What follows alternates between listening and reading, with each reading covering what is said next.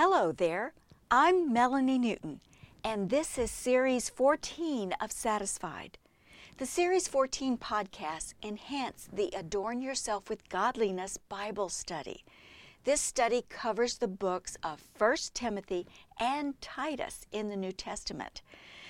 You can find this Bible study guide at my website, melanienewton.com, as well as at Amazon and Barnes & Noble.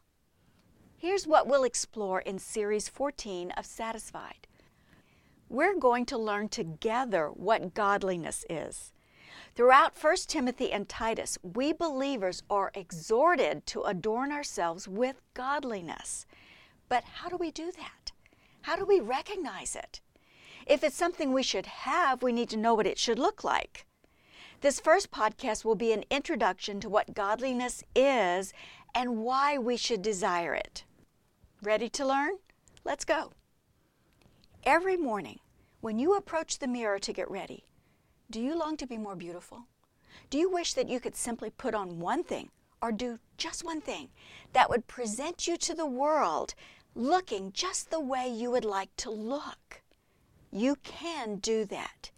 Each and every day, you can adorn yourself with godliness. Now, that sounds rather churchy, doesn't it?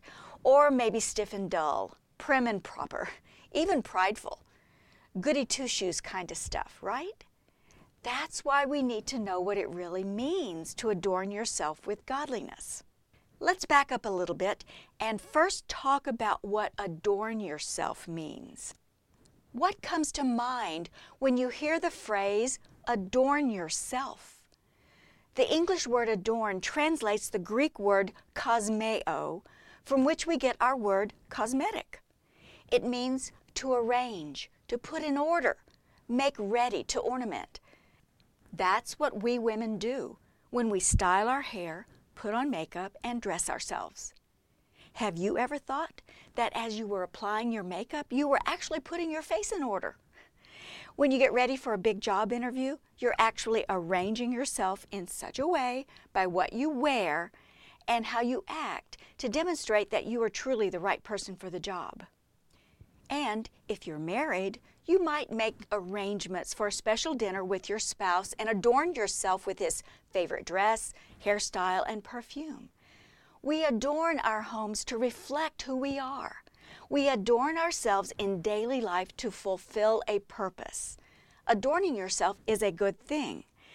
The word adorn is also an important word in the Bible.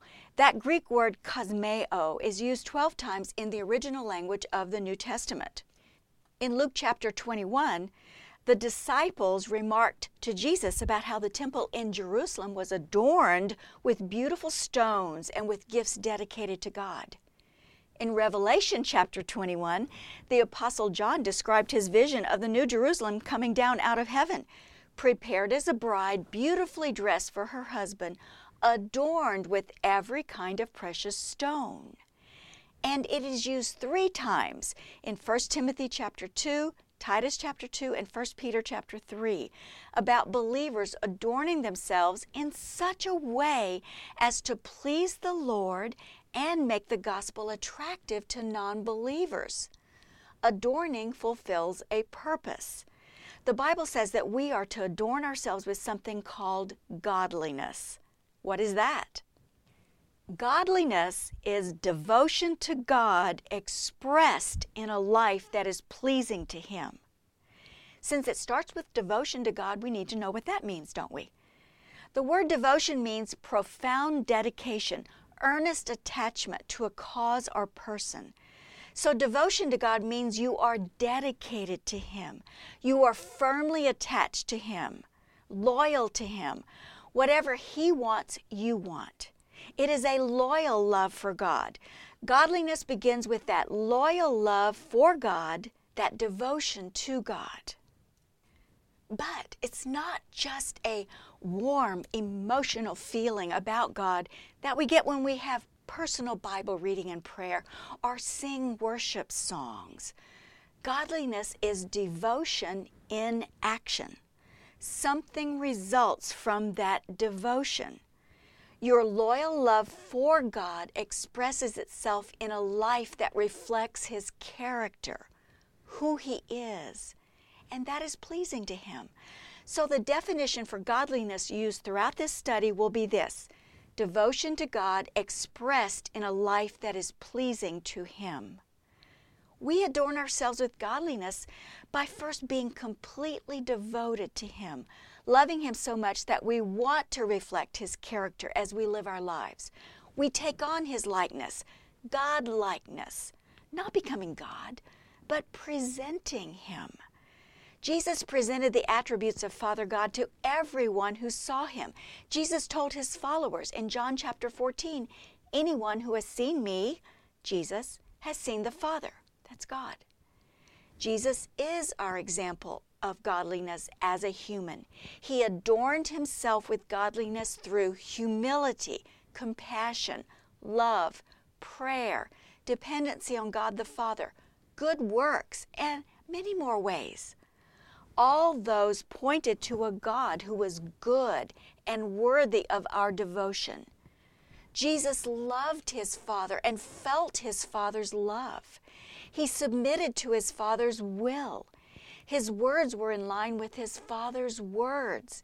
His devotion to God was expressed in a life that reflected God and was pleasing to God.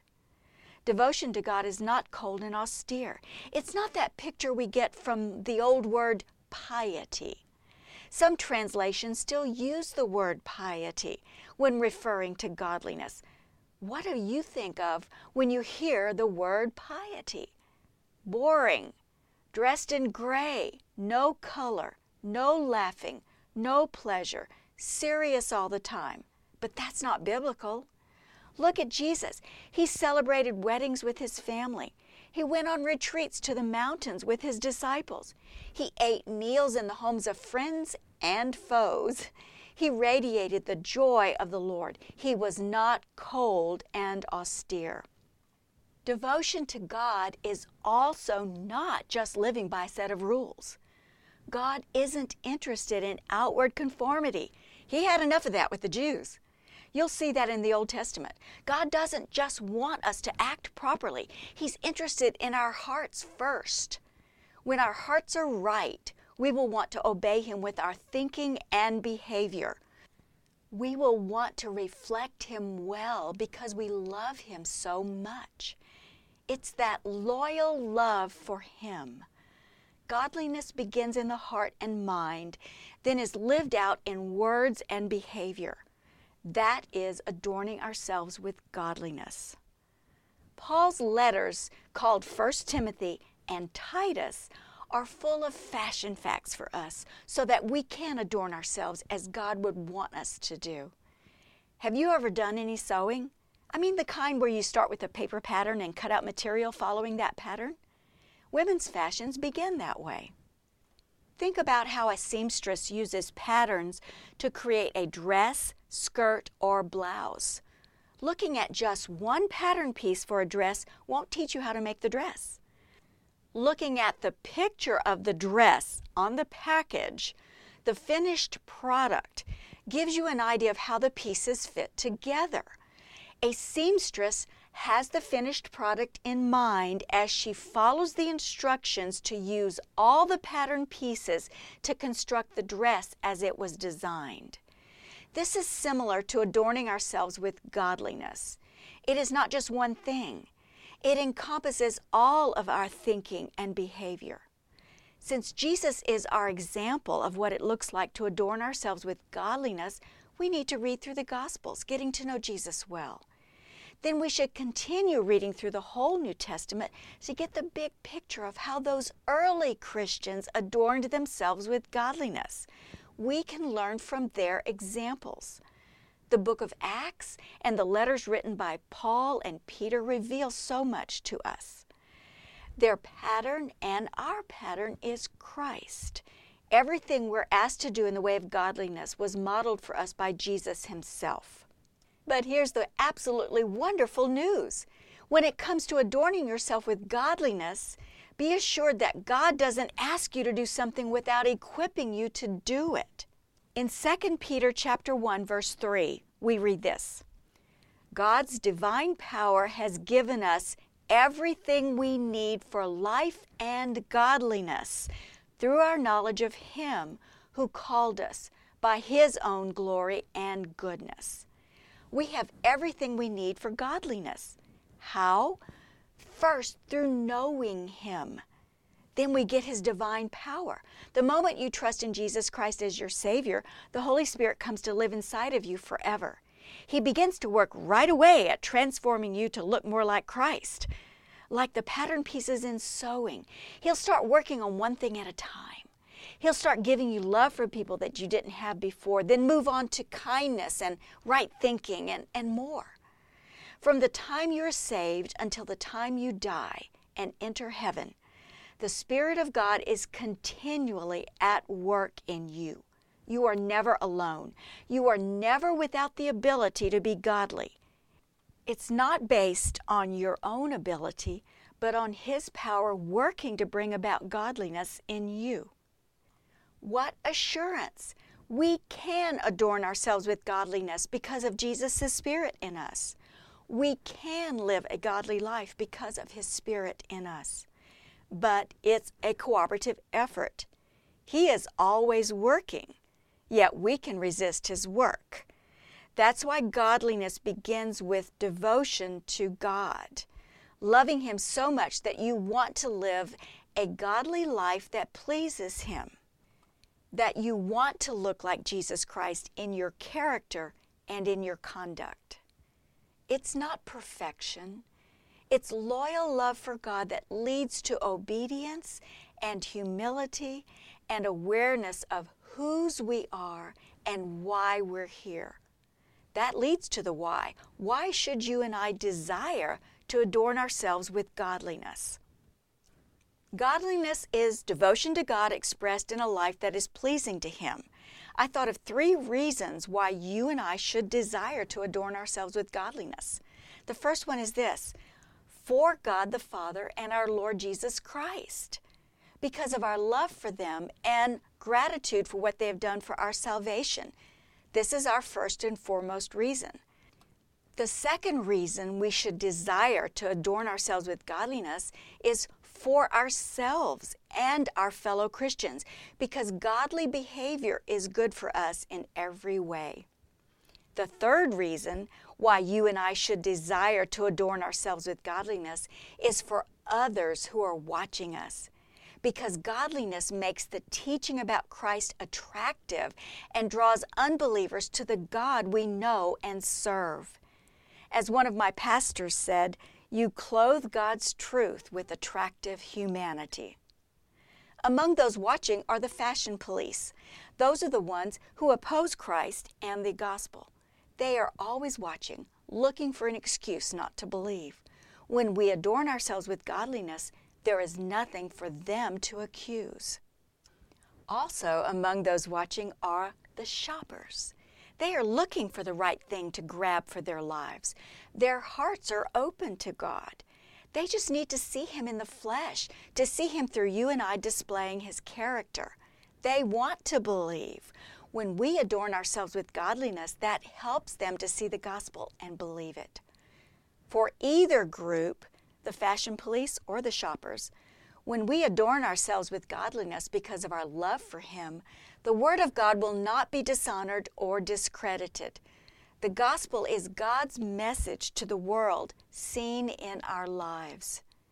You may never be a master seamstress, but as a Christian, you not only have the pattern set before you, but you also have the master designer in house giving you the resources to do whatever needs to be done.